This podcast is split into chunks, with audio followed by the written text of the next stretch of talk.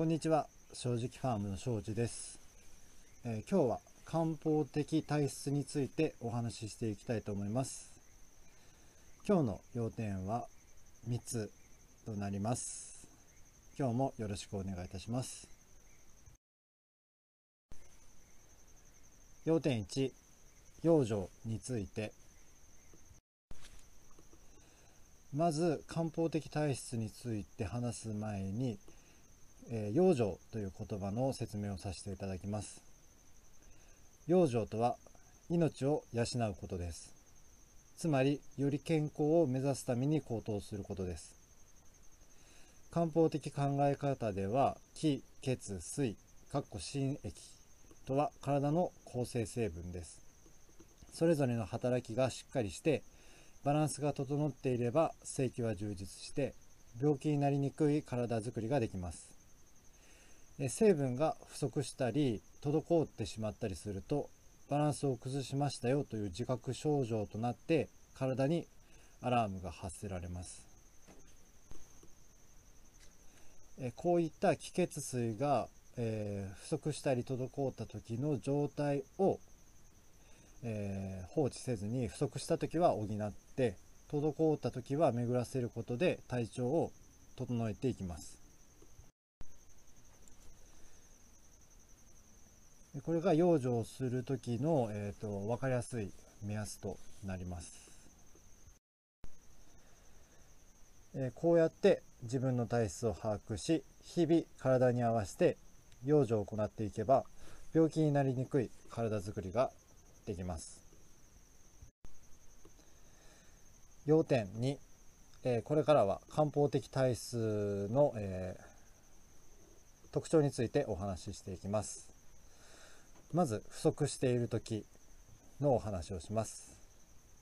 気が、えー、不足している時は気虚と呼ばれます、えー、血血が不足している時は血虚と呼ばれます。で水心液が不足している時は心虚と言われますが、えー、血虚に含めて考えます。不足体質の症状をこれからお話しします。まず気虚の方の症状です。え、疲れやすく体力がない。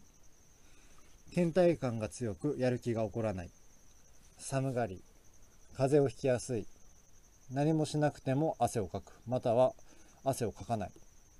少し動くと息切れがする。声が小さい。朝が苦手。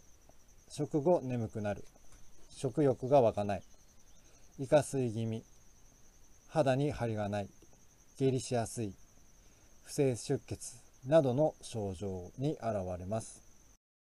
続いては、えー、血虚についの症状についてお話します。まず、えー、顔色が白い。肌にツヤがない。乾燥肌。不安になりやすい。目が疲れやすい。視力の低下。爪が薄くて脆い。髪が細くてパサつく。立ちくらみ。こむら返り。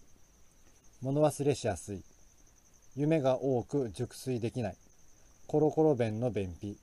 手足のしびれ。月経の色は薄くて量は少ない。などの症状として現れます。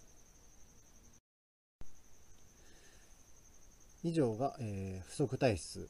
気虚と血虚の症状となります。要点3滞っている時。気が滞っている時は気体と呼ばれます。血が滞っている時はお血水心液が滞っている時は水体と呼ばれます。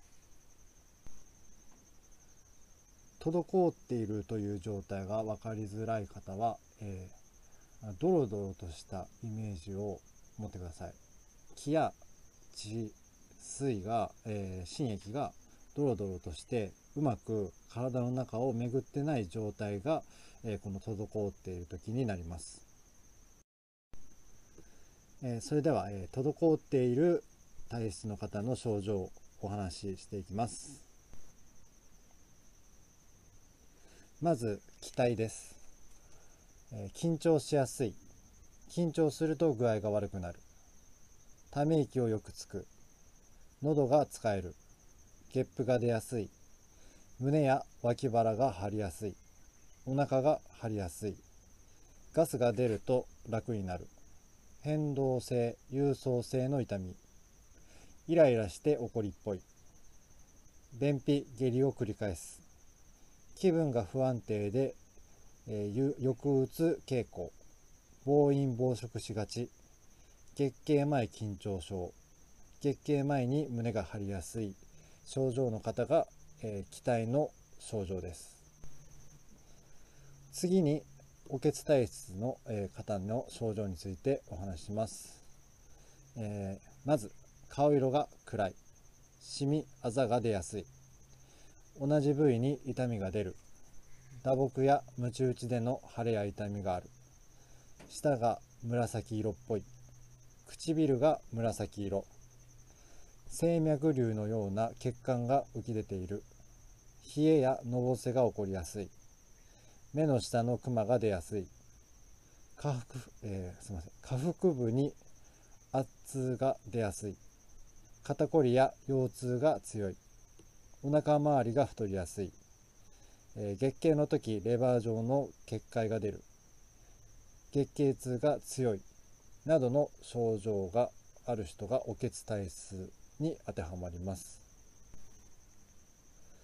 次に、えー、衰退体質の人の、えー、症状をお話します。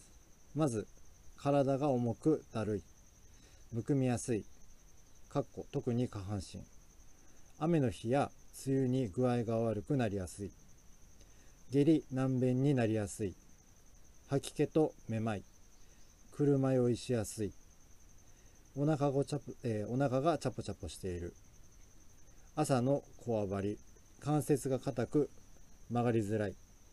痰が多い。鼻水や鼻づまり。頭が重く痛い。汗がべたつく。胃腸が丈夫ではない。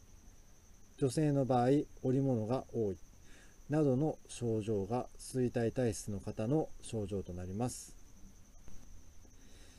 以上3つが、え滞っている体質の方の症状になります。以上の症状でチェックが多かったものが自分の体質の可能性が高いです。で今後動画でもタイプ別の養生を投稿していきますのでご確認よろしくお願いします。えー、食材説明の方でもその食材がどの体質に良いかもお話ししていますのでご確認お願いいたします。え最後に漢方はとにかくコツコツ行うことが大事です、えー、体質別の養生はインスタグラム、えー、正直ファームのインスタグラムでもまとめておきますのでご確認ください。インスタグラムは正直ファームでご確認よろしくお願いいたします、えー、ちなみに、えうちの動画では、え養生の中でも食養生と呼ばれる、えー、食べることで、えー、体を養う命を養う、えー、ことを、えメイン要点としてお話ししていきます。あとは体を動かしたりする、え動養生だったりとかいろんな養生の仕方がありますのでまたうちの方でもお話できたらいいですけどいつになるかわからないので、え気になる方はいろんな、えネットで調べたりとか書籍で調べてみてください。以上で説明を終わりたいと思います、えー、今日もご視聴ありがとうございました。正直ファームは中山間地の耕作放棄地を使いながら環境に負荷が少ない農業を目指しております。農薬や動物粉堆肥を使わず美味しい野菜作りをしています。漢方養生指導士の勉強をしながら体を整えるための野菜の情報などをお届けします。更新は週2回を目指しております。